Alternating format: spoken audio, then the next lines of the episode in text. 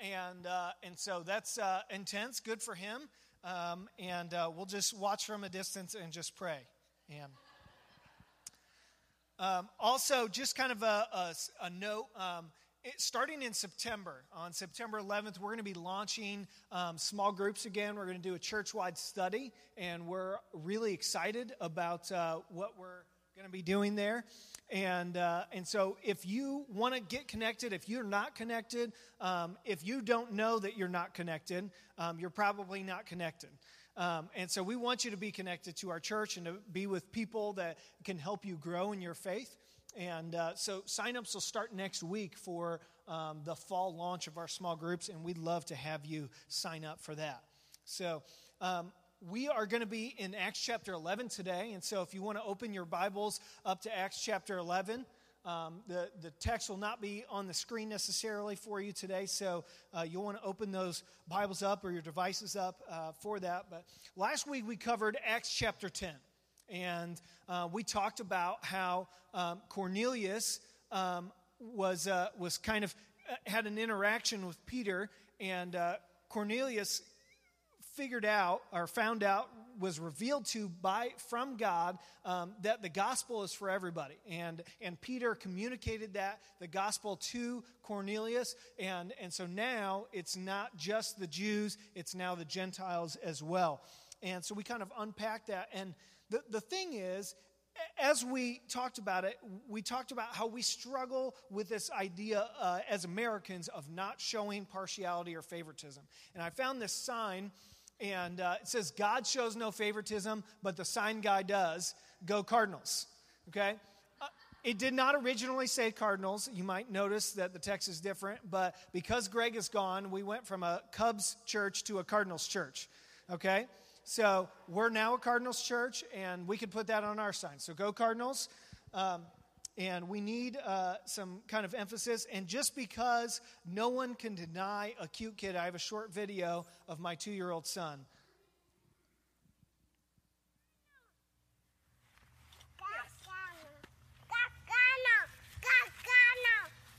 Do you like the Cardinals?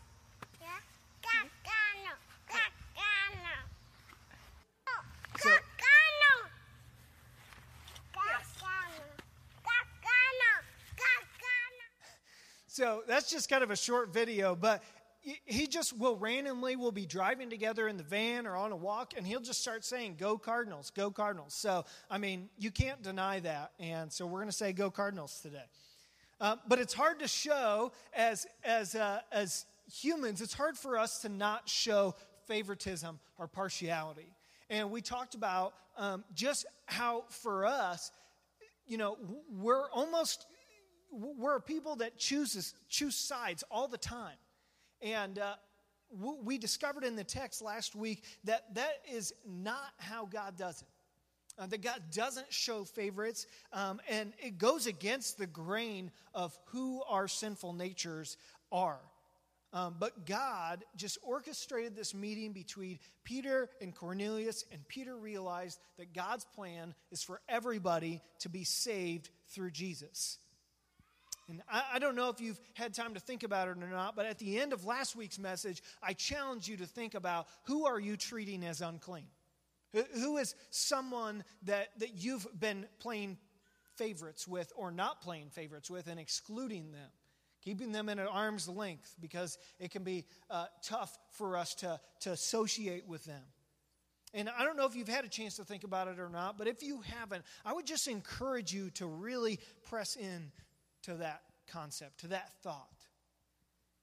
Because our, our sinful nature, like I shared, it is that we play favorites, is that we exclude people from our lives that we don't agree with or we don't associate with, or for whatever reason, it, it causes us to, to struggle sometimes. And I, I would just ask that you would pray about who, who are you treating as unclean? And, and to ask God to just change your heart.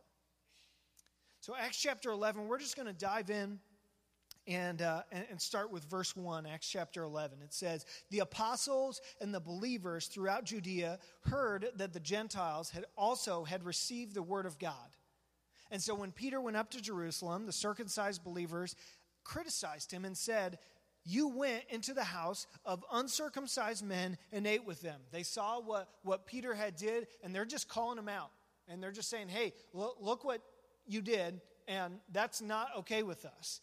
And then he said, starting from the beginning, Peter told them the whole story. This might sound a bit familiar if you were here last week, but listen, just as a refresher. I was in the city of Joppa praying, and in a trance, I saw a vision. I saw something like a large sheet being let down from heaven by its four corners, and it came down to where I was. I looked into it and saw four footed animals of the earth, wild beasts, reptiles, and birds. And then I heard a voice telling me, Get up, Peter, kill and eat bacon for the first time. I replied, Surely not, Lord. Nothing impure or unclean has ever entered my mouth. And the voice spoke from heaven a second time Do not call anything impure that God has made clean. And this happened three times, and then it was all pulled up to heaven again. Right then, three men who had been sent to me from Caesarea stopped at the house where I was staying. And the Spirit told me to have no hesitation about going with them. These six brothers also went with me, and we entered the man's house. And he told us how he had seen an angel appear in his house and say, Send to Joppa for Simon, who is called Peter, and he will bring you a message through which you and all your household will be saved. And as I began to speak, the Lord, the Holy Spirit came on them as he had come on us at the beginning at Pentecost. And then I remembered what the Lord had said John baptized with water but you will be baptized with the Holy Spirit. So if God gave them the same gift he gave to us who believed in the Lord Jesus Christ, who was I to think that I could stand in God's way? That sounds really familiar because it was repeated for the third time in two chapters. That exact story. We've heard this account in great detail three different times now. And so when, when something is repeated that much, God is trying to, to knock on our thick skulls and say, hey, this is important. This is something you need to make sure you get a hold of. You have got to listen to what I'm trying to say. And it's that everybody deserves the gospel, everybody needs the gospel. God's plan is that the gospel is for everyone. And so, the same point as I had last week is my first point this week. God's plan is that the gospel is for everybody. We need to have that repeated to us almost on a weekly basis. In the kind of society and the culture that we live in, and right now we all know that there's racial tensions coming up. Every, every week there's another story of, of, of some racial tension and, and whites versus the rest of the world, it seems like. And, and all this stuff is happening. And it, and it, might seem like that was really intentional last week for us to speak on that. And it just so happened that we planned this series uh, months ago. And then we didn't know all this stuff was going to happen. But God's word is so timely, is so strategic that He had that good word for us to, to say. My plan is the gospel is for everybody. And I don't show favorites and I don't have any partiality. And I want everyone to be in my kingdom. And we need to get on board with that. Verse 18, it says, When they heard this, they had no further objections and praised God, saying, So then, even to the Gentiles, God has granted repentance that leads to life. I love this verse for, for, for a couple of reasons. The first is that they praised God, that their God had more grace than they did. Our God has more grace than we do, and He wants to bring everybody into the fold. Any any sinner, anybody that's, that's lived wrongly. He wants to bring them into his kingdom. He wants to bring them into his mix. And so they worship that their God is so big, he wants to bring everybody into the mix. And we need to praise God this morning for the very same reason. We just need to take a moment and think that our God is a God of grace. And I also love this response because it's so humble. It's so humble. It's willingly saying, man, we were wrong. We, we didn't understand this. We, we didn't get this. And, and, and it's very clear that God is at work in this very specific way, and we can't deny it. And so we're going to say we're wrong, and we are going to worship a God of grace. And so they did. Verse 19 says, Now those who had been scattered by the persecution that broke out when Stephen was killed traveled as far as Phoenicia, Cyprus, and Antioch, spreading the word only among the Jews. Now, here's what we need to know, okay? Um, this is a map that I drew, okay? So uh, don't criticize me, okay? Um, and just so you know, this disclaimer is here drawing is not to scale, okay? Um, this uh, is a very rough blob drawing, okay? But I, I just wanted to, it, it's going to talk about some geography here uh, for, for a few minutes. And I think it's just important for us to begin to understand how this is all playing out and how God's plan has kind of been orchestrated, okay? So here's just the, que- the, the, the quick flyover version of, of this map, okay? Here's Israel, and Jerusalem is down here. Um, and I, I, labeled them as modern day countries so we'd be able to get a better grasp of where all this stuff is, okay? Uh, this is Lebanon, and Antioch is up here in Lebanon. Uh, they are a Greek speaking city. Here's Tarsus, uh, which is in Turkey. Uh, there's Cyprus, this island of Cyprus is about 100 miles from where Antioch is. They're Greek speaking. This is Greece, and here's Athens down here at the bottom. Here's Crete, Egypt, Cyrene, uh, a, a, city that's been getting a lot of news attention and has been for a long time is Benghazi. It's, it's down here in this area. Italy's up here, Sicily. Okay, so now you all know exactly where you're at. Okay, uh, almost everything uh, related to the Jews is coming from Jerusalem. And what it's, uh, there, there's two kind of elements here that we need to understand. Uh, there's a dispersion which is essentially uh, in the past there were several, several Jewish exiles. And, uh, and so the red lines that you're seeing here uh, from Jerusalem, the, the Jews were exiled out of Jerusalem in various times and stages, and they're going to various parts of the world. They're going to Athens, they're going to Cyrene, they're going to Crete, they're going to Cyprus, they're going to Antioch, they're going to all these different places, and they're, they're being spread out.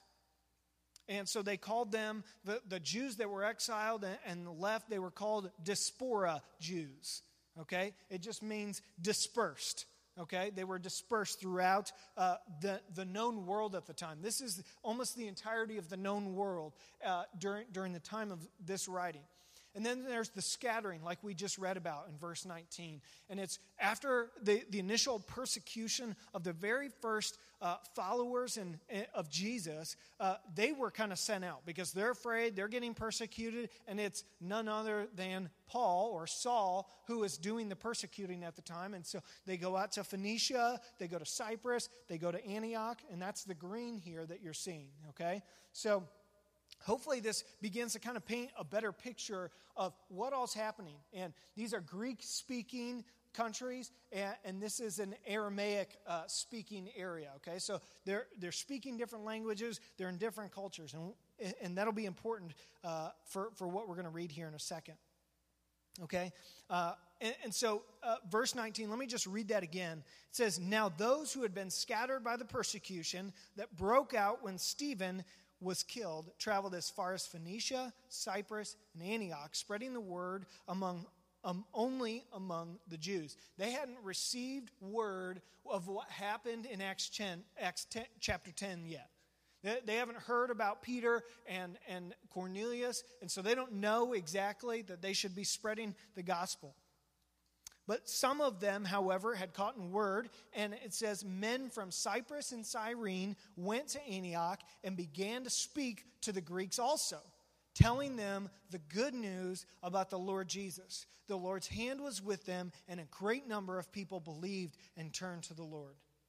Okay, so you see Cyprus up there, that's the small island 100 miles from Antioch, and then Cyrene is all the way down here near the bottom. And, and it's kind of. Uh, you know, they're coming from a long distance, but God is just orchestrating this.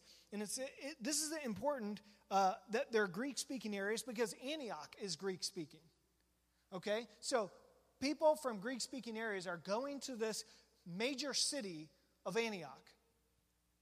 who is also Greek speaking. And so they, they speak the same language. They kind of understand the culture. And here's what is important to know about Antioch Antioch is the third largest city in the known world at the time. There's 500,000 people living in Antioch not including slaves. So it's a big deal. It's the center of major trade routes. They had things like a circus, they had aqueducts, they had the Olympics. It was the capital city, it was a place of major, major influence. And then notice how the verse 21 says, The Lord's hand had been with them. And I don't know if you can begin to understand how strategic it was because both of these, these things, the, the dispersion and the scattering, you know, nobody likes to be exiled, last, last I checked. No, nobody likes to be sent away from their foreign country. And most people don't like to be scattered because of persecution. So both of these are, are really negative things, really uh, things that that I can't imagine these people are, are, super excited about, but they're, they're dealing with it and they're going through all these parts of the world and they're learning Greek. And, and, and I think some of the people, this is just my, my speculation here, but I think some of the people that are scattered, some of, some of the people that have been scattered who know the gospel are meeting up with some of their family members and some of their friends that have been dispersed by the exile. And so they have connections already in these areas from, from kind of long ago. And then they're like, hey, God's about ready to do a big work in us. And, and so they go to the, the third largest city in the land and they begin to do this incredible work in Antioch.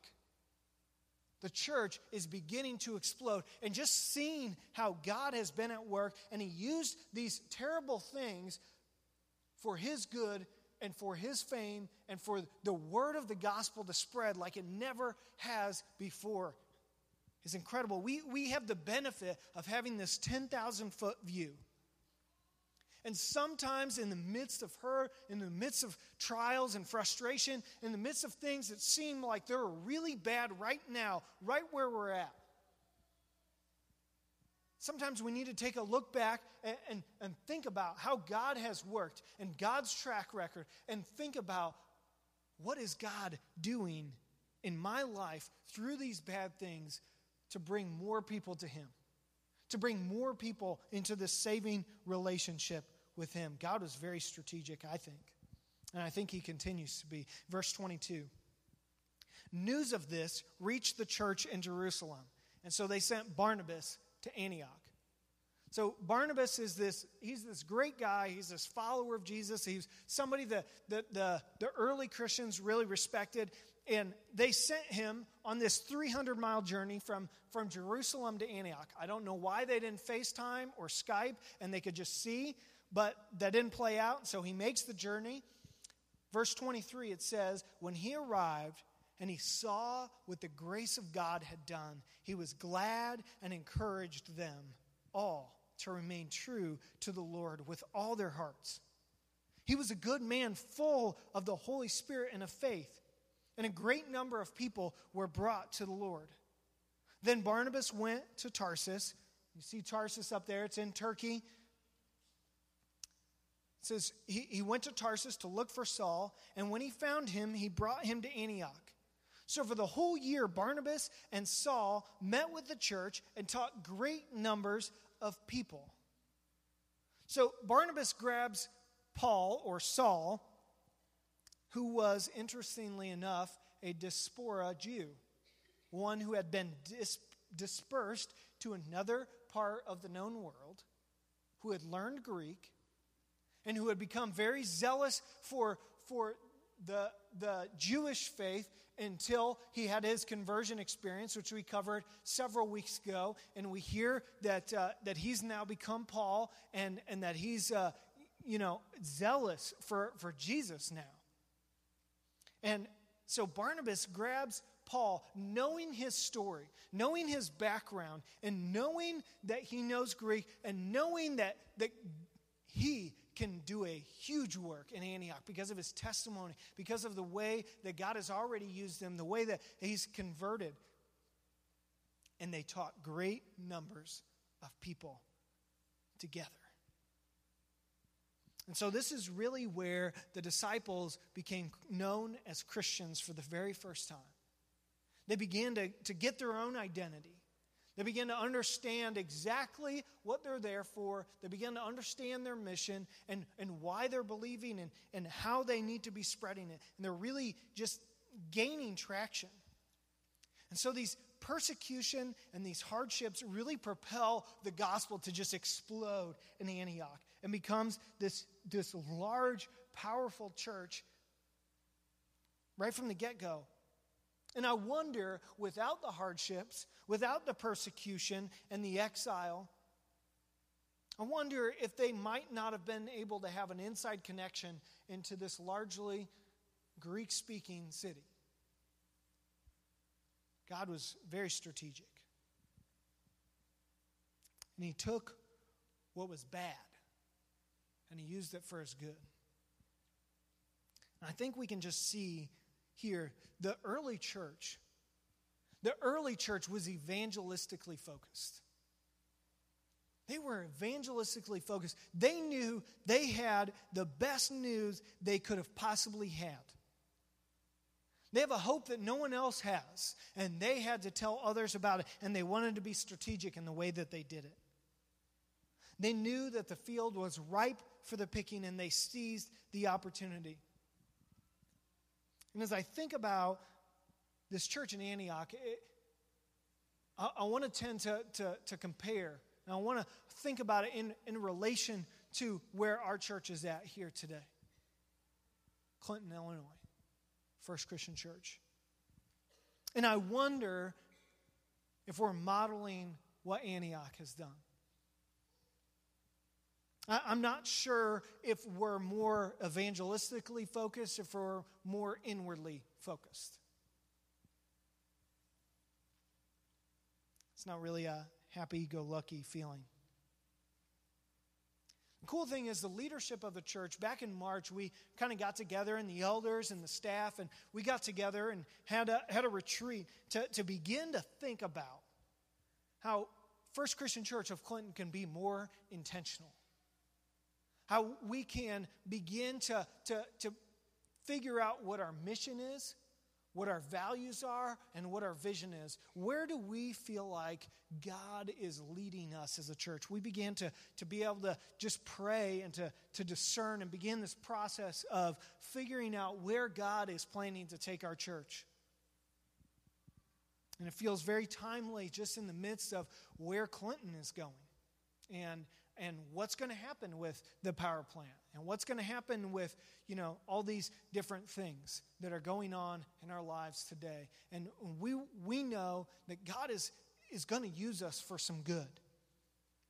And we're going to be excited to, to roll the, the vision and, and the, the values out to, to you all in the spring in january. That's our, our hope is to be able to roll those things out uh, so that you can jump on board with where our church is headed we're super excited about that. But also, we need to think about where do we want to head? And where do we feel like God is leading us individually? We've been thinking about that together as a church, but where is God taking us as a church? I'm not sure if God wants you to live in your isolated box to be worried about all the stuff that's happening in, in the world and in our community, and to just live in fear and to do nothing and to just sit by idly. But I think God is, is, is wanting us to, to act in a huge way and to be a force for good. And we're going to talk more about that here in a minute. Verse 27. It says, During this time, some prophets came down from Jerusalem to Antioch, and one of them, named Agabus, stood up and through the Spirit predicted that a severe famine would spread over the entire Roman world. This happened during the reign of Claudius. The disciples, as each one was able, decided to provide help for the brothers and sisters living in Judea. This they did, sending their gifts to the elders by Barnabas and Saul. And so we see the church was mobilized and on mission. Being mobilized, this idea of, of being mobilized, is really just a coming together for action. The church came together for good, to be a force for good, in, in, a, in a place where th- this is really uncommon. This was the first mission of the early church was to come together and to send some relief as a force for good in the midst of some widespread famines that were happening. And what happened? Because of the relief of some of the early Christians, God's name gets spread further and further and further. It's pretty cool. We're going to be watching a, a, a video during our offering time. And uh, it, it's just a video of, of how our church has been blessed um, most of you know that we are named in a, a very large estate. Um, and we received that money in December, and a lot of that money is, is going towards our renovation project that's happening right now. And it's very unexpected. One of the things our, our leadership decided a long time ago was that we are going to give any amount over $1,000 or something that was not expected. I can't remember exactly what. Um, but any amount um, that, that comes in unexpected, 10% was going to go directly to missions. And when you talk about a $2.2 million estate gift being given, you think $220,000, and all of a sudden it becomes a little bit harder to give 10%. And, and you think about, uh, you know, the, the kind of, you know, rub. How could we use the $220,000? You know, could that go more towards more renovation project? In our selfish nature and in who we are, we tend to want to keep that. We want to keep that for our good and for whatever we need and you know all this different stuff. But the the the leadership of the church decided we were going to continue on and, and we were going to continue to be faithful and give and give the way the way we ask our congregants to give, to give sacrificially. And so we did. And the cool thing is, as we were planning out our construction process, as we were trying to figure out all the bids, and we're thinking, okay, we might not be able to do all of it because, uh, you know, construction prices are going to be higher. You know what the bids came in at? Within $7,000 of how much we had budgeted. $7,000. God has been at work, and God blesses the faithfulness and He puts us on mission for a very specific purpose. So, just as I think about our church and us being on mission, are we evangelistically focused? I, I think we're struggling a little bit in that area. Several years ago, I got to attend a church plant in San Diego. And uh, this church had been in existence for like maybe four or five years, not very long. And they had a baptism that particular Sunday morning, and uh, as they had the girl kind of come up and give her testimony, and, and then they baptized her, and they, she got back to her seat, and they just said, Hey, would you stand up? So they had her stand up, and they said, If you were able to share the gospel with this girl, would you stand up? Like three or four people stood up. They kind of been influential in her accepting Jesus. And then they said, Now, if, if you um, were able to share the gospel with these other people, would you stand up? And more people stood up. And pretty soon, half their congregation was standing because they had been evangelistically focused. And the cool thing is, it, it inspired me. It inspired me that, man, there's a ripple effect that begins to happen. As you share the incredible good news that we have and that we've been given and entrusted to, oh, we have a hope like no one else has in this world. There's all kinds of, of hopelessness and, and fear, and, and the world around us can, can just, you know, come, come closing in on us. But we have the only answer that provides a hope, and not just a, a blind hope, but a true life giving hope.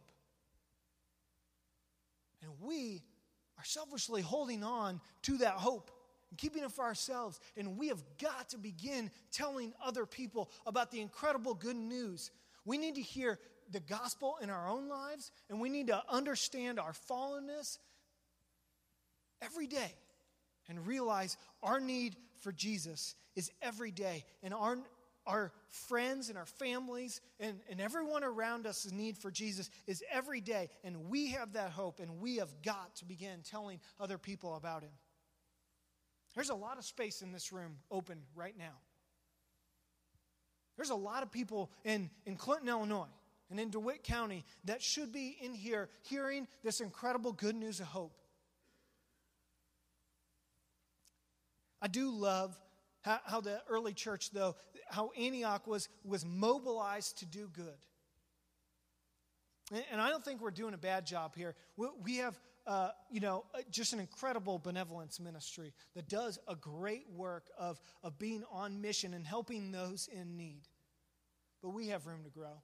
We have not arrived yet. We, we, could be giving more. And, and like we talked about, we are really, really blessed as a church, and we have a lot more that we could be giving. I just love how when, when we are faithful to God's work, when we do exactly what He's calling us to do, and when we're stepping out in faith, how it just builds our faith, how it inspires us to grow and the church can become a force for good.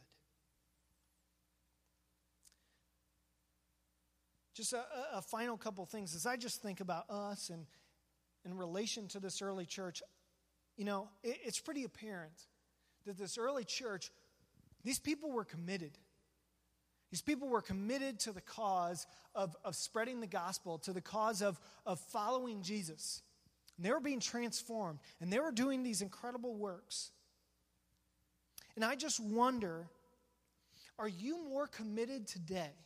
Am I more committed today to the gospel of Jesus than I was when I accepted Christ? Or that you were when you accepted Christ? Are you more committed? Do you look more like Jesus now than you did back then? Because we should be. Each day we should be dying a little more to our selfish selves and growing a little closer to looking more like Jesus. Will we continue to struggle? Absolutely. But should we look more like Jesus? Yes. Are you as committed today as you were when you first heard the gospel, or are you more committed? Are you more in as you've understood the gospel more fully? Here's what I know I know that we still have a lot of work to do. Our church, myself, all of you, we have a lot of work to do. And I just want to ask this question How can you contribute to the church's mission? How can, how can you contribute to the, the mission of our church? You've probably heard it if you've been attending here for very long. It's glorify God, win the lost, and teach the saved. And we're talking about as a part of our vision and values process, we're talking about rewording that and trying to figure out exactly uh, where we need to be going with that. But that's our mission. That's why we exist. It's going to be those same values, maybe worded a little bit differently, but that's exactly why we exist. We exist to glorify God, we exist to teach the saved, and we exist to tell the lost. If we're not doing all of those things, there's still work for us to do. And so, my question is how can you contribute to the church's mission? This isn't just for pastors. This isn't just for staff members. This isn't just for, uh, you know, excited people. Every one of us should be contributing to the mission of the church. Let me pray for us. Father, this can be uh, just a tough message, God. But it can also be an inspiration to where we need to head and to what, uh, what, you're, what you're doing in what you have done, as in the early church, God, but also to what you're doing in the future, what you want to continue doing, God. Father, I pray I pray that you would just be doing a big work in us, God, that you would be changing us each and every day to look more like you And God, would you give us just this passion and this fire, God, to tell others more about your son, Jesus, and about the grace that he offers and the hope that he provides. God, we pray these things in your name. Amen. We're going to stand. I'm going to ask you to, to stand, and we're just going to uh, continue uh, just our, our worship time and to, to sing um, some praises. And if you, um, if you need prayer, if you, if you need somebody to, to talk with you about what it means to be a follower of Jesus, man, I would love to do that. I would love to be able to tell more people about Jesus. But if there's any of you that needs to make a decision or prayer time, I would invite you to come up uh, during this song.